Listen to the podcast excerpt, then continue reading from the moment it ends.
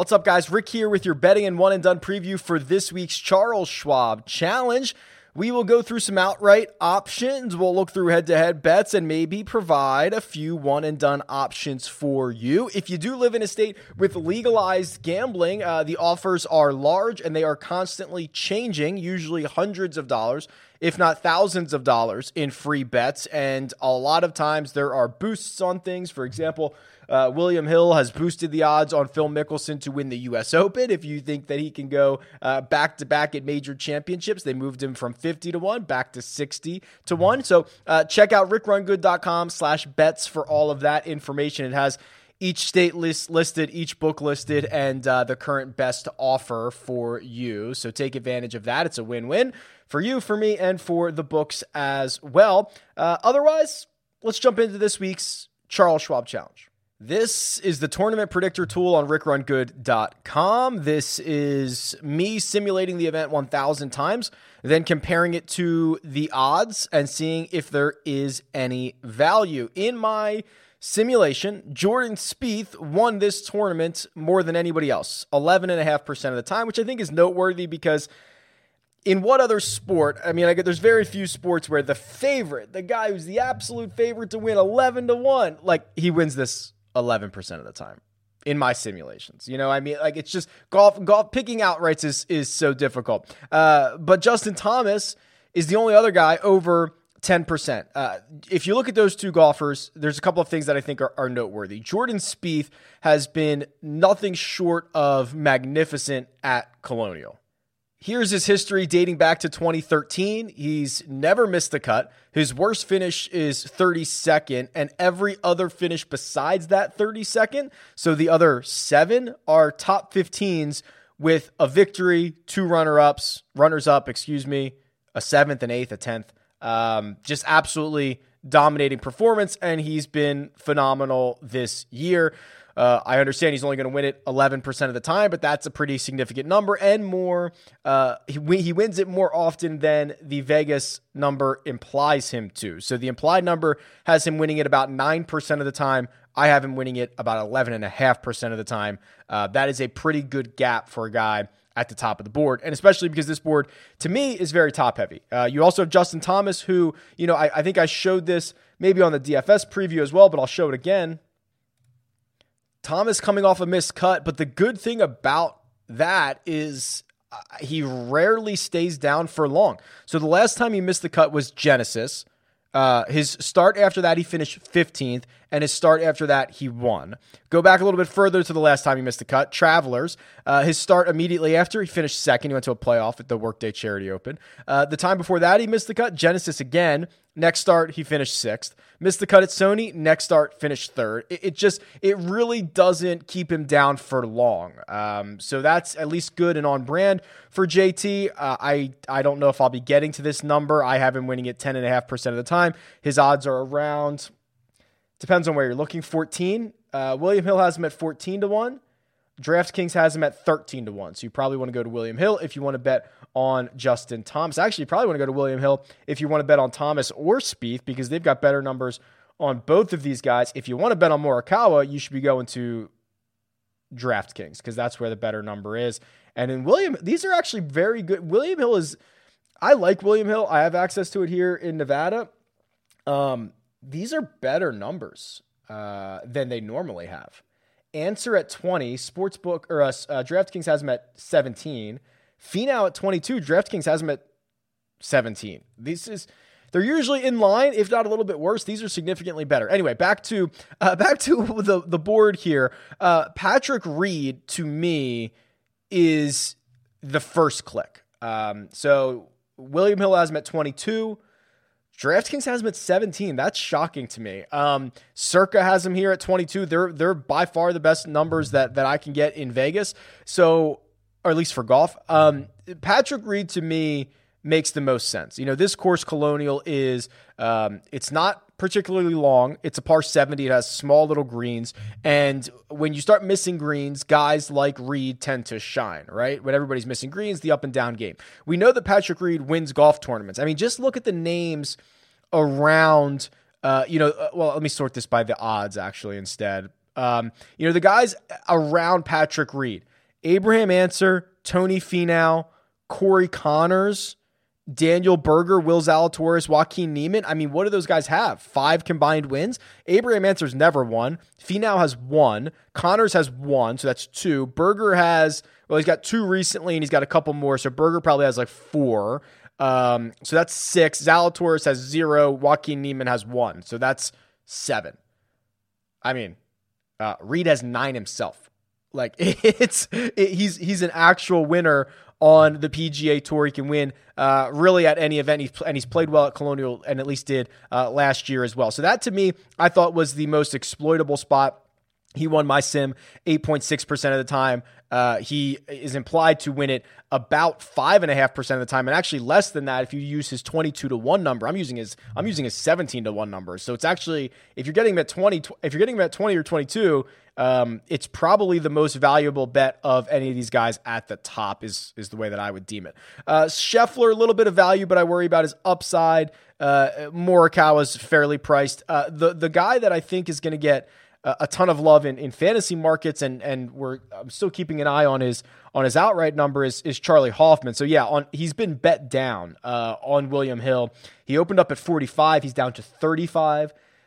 Let's see if he moved over. He did move a little bit at DraftKings. I think he was 45 at open, down to 40. So people are moving on Charley Hoffman, and for good reason. Uh, we've talked ad nauseum about the uh, the the way that he has played this year. He's going back to Texas, which is a place that he has great had great success at. Um, let me see if I can pull that up.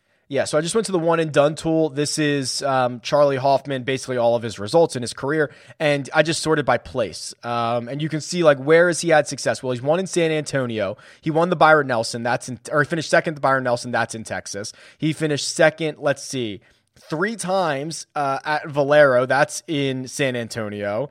Uh, San Antonio again. I mean, he just tends to play well in Texas. Uh, and and I, I I like backing that number at 45. 35 is a little short. 40 is fine. But I, I think that there's a reason he's catching quite a bit of steam here uh, on a Tuesday. Outside of that, there's not much I'm thrilled with. Um, as we record this, I've placed two bets. I placed a bet on Patrick Reed. I placed a bet on Charley Hoffman. I, I believe that this field is uh, very top heavy. It's it's one that I probably don't want to get down into kind of the depths of. Um, I will save you know some some top tens and top some top twenties um, for some of these these guys that are longer, but I think outrights are probably better better off reserved for the guys near the top of the board. Um, you know, a Harman top twenty or a Harman top ten, I think is kind of interesting. Uh, even Richy Werenski, who tends to be a streaky golfer, now getting a much weaker field, played well last week, something like that. And then even even a Doc Redman, who I know we have not talked a lot about because uh, he hasn't played all that particularly well, but uh, he, he's to me is starting to put the signs together, maybe a top 10 or a top 20 on Doc that you can get nine to one and four to one respectively, something like that. So uh, I, I think that those are viable, but my outrights are probably going to live up here in the in the upper portion. I mentioned Collin Morikawa. I love betting Morikawa. I think his number is is fair this week. I probably won't sprint to it or anything like that. But um, you know, betting Morikawa on a on a weekly basis, it, it, you know.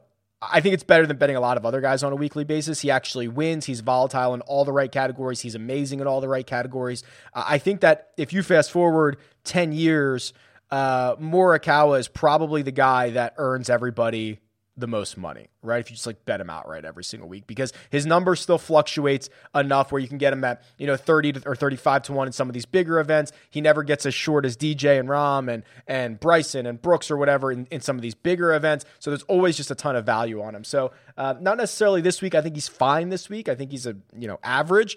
Uh, but but week to week, he is to me one of the most bettable golfers that we have in golf right now. All right, let's check out the head-to-head market. So this is the head-to-head matchup tool on rickrungood.com. It it determines the probability of two golfers against one another in a four-round matchup. Um, let's start with this one because Kuchar is actually a pretty interesting play this week against Brendon Todd, and I imagine the more recent you take this, the better Kuchar gets. So if you keep it open for since the start of 2020, so a year and a half ago, uh, Todd has the small edge, 52% if you shorten it, and I bet you if you go really recent, it goes to Kuchar, but let's just say the start of 2021, still Todd. Interesting. 50 he actually gets better. How how recent do I have to take this to get to get Kuchar involved here? Wow. Okay, the last two months or so. Last two months, it moves to Kuchar's side 66% of the time. I don't know if I'm willing to go that short, but I do think uh, maybe I shouldn't bet this. Kuchar is minus 125, Todd is minus 103. Uh, I thought I was going to see a little bit more from Kuchar. He's been good for like four or five events. Um, and I think this is a good spot for him, but maybe I'll just hold off on that. How about, ooh, this is interesting. Zalatoris. So we'll go since Zalatoris debuted, which would have been the US Open, which was September 20th. So September 20 to now, Zalatoris versus Ryan Palmer. Zalatoris has been awesome, but so has Palmer. Like low key, Palmer's been good. Let's. I'm dying to see what this says. Wow, Zalatoris beats the crap out of him 76% of the time. So obviously that's a huge number. It's a huge number. It's going to translate to a minus 318 money line. Um, there are probably very few golfers against one another that are actually 76% to win over a four round matchup. It's very volatile, but the fact that Zalatoris is even grading out like this, we don't we don't normally see grades like this. So I have uh, I have Zalatoris at 76% and again, the whole caveat there, that's minus 318. He's a big favorite. He's minus 136 to Ryan Palmer's plus 105, but it, it if you believe anything close to this, Zalatoris has been significantly better than Ryan Palmer has been since Zalatoris debuted eight months ago. So that's pretty strong. That's one of the stronger ones we've ever gotten here. So Zalatoris is, is gonna le- is going to have to make my betting card over Ryan Palmer this week. Wow, very interesting stuff. How about what else can I find here? I want to find some interesting ones. Um, this one's not bad. Morikawa versus Ancer. Shocked. I'm shocked that these two are up against one another. Ancer's been great recently. But okay, so since that same time frame, so since the US Open, I have Morikawa winning this 55% of the time. He should be minus 126. He is minus 125. So we are we are dead on the nose there. Let's change this to the start of 2021 it gets more favorable for Morikawa, which is actually kind of surprising because Ancer's been hot recently. So Morikawa moves to 63% minus 173. So if you want the shorter time frame, you could probably find a bet on this. If you want the longer time frame, it's probably one that you should avoid. I'm not even sure I could get Ancer to be a favorite in this. Even in Ancer's last handful of starts where he's been awesome, where he's been phenomenal, he's only 49.1% to win this. So I can't even make Ancer a favorite in this matchup uh, uh, under any under any time frame, which is kind of interesting.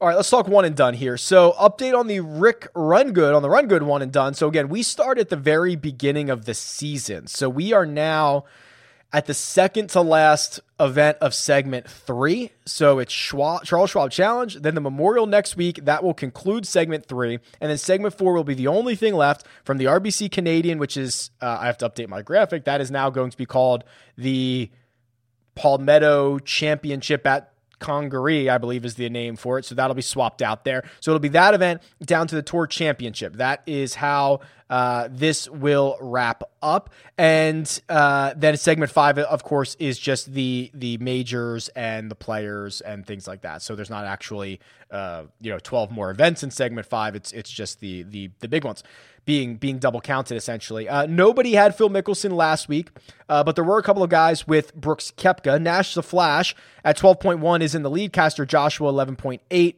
Graybo, Chappy Chaps, and Jay Key rounding out the top five. I'm hanging in 20th here, but I've got to start making up some ground.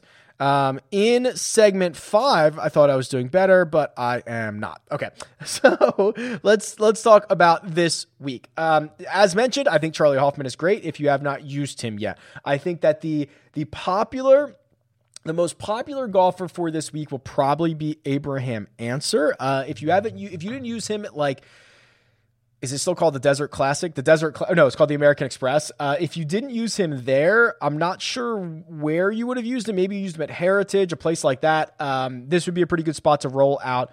Ancer. I believe that he will be popular this week.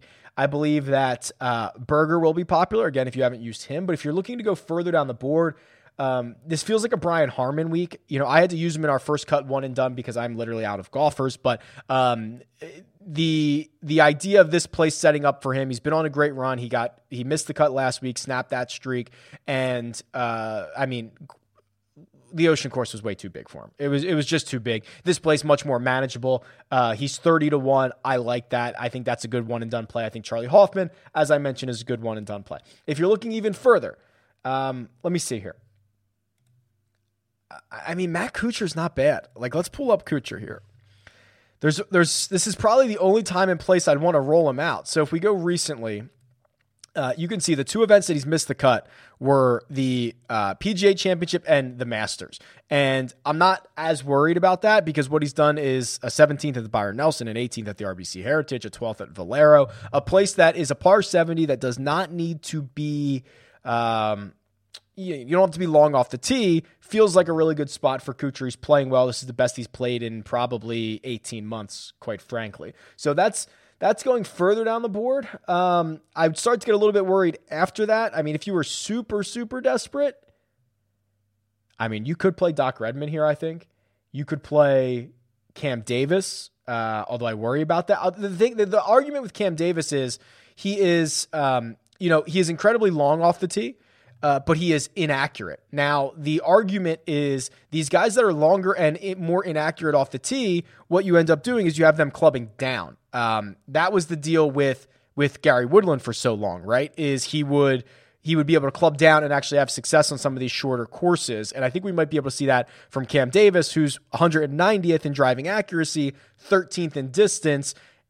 If he can just dial back, hit his approach as well, which he's a top 50 player in. I certainly wouldn't mind Cam Davis either. If you noticed at the beginning, he popped up. Um, I have been winning this tournament 3.3% of the time. That is, it's way too much. The simulator, um, listen, it has its blind spots, right? That's why we're not going to f- blindly follow anything.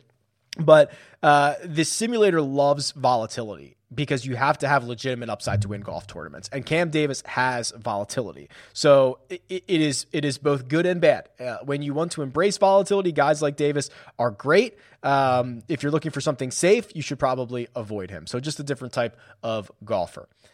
All right, I think that'll do it for this week's Charles Schwab Challenge. Uh, that's your betting and one and done preview. There will be a uh, two live streams on Wednesday, the 3 p.m. Eastern Time live stream on the Rick Run Good YouTube channel. That's your question, answer, ownership, whatever you want. And then 8:15 p.m. Eastern Time is the Jock Market Power Hour with Joe and myself. That is going to be uh, a ton of fun, as it is every single week, and it's a, a new way to play fantasy, and I really enjoy it. And then, of course, I've got um, there's so much Bryson and Brooks stuff going on right now that I fired up. I threw up the bat signal to EPAT and said, We got to talk about this. So expect an episode of 300 Yards to Unknown uh, coming out at some point this week as well. But for now, let me know what you think. Tweet me at Rick Run Good or leave a comment below. Best of luck, and I'll talk to you guys soon.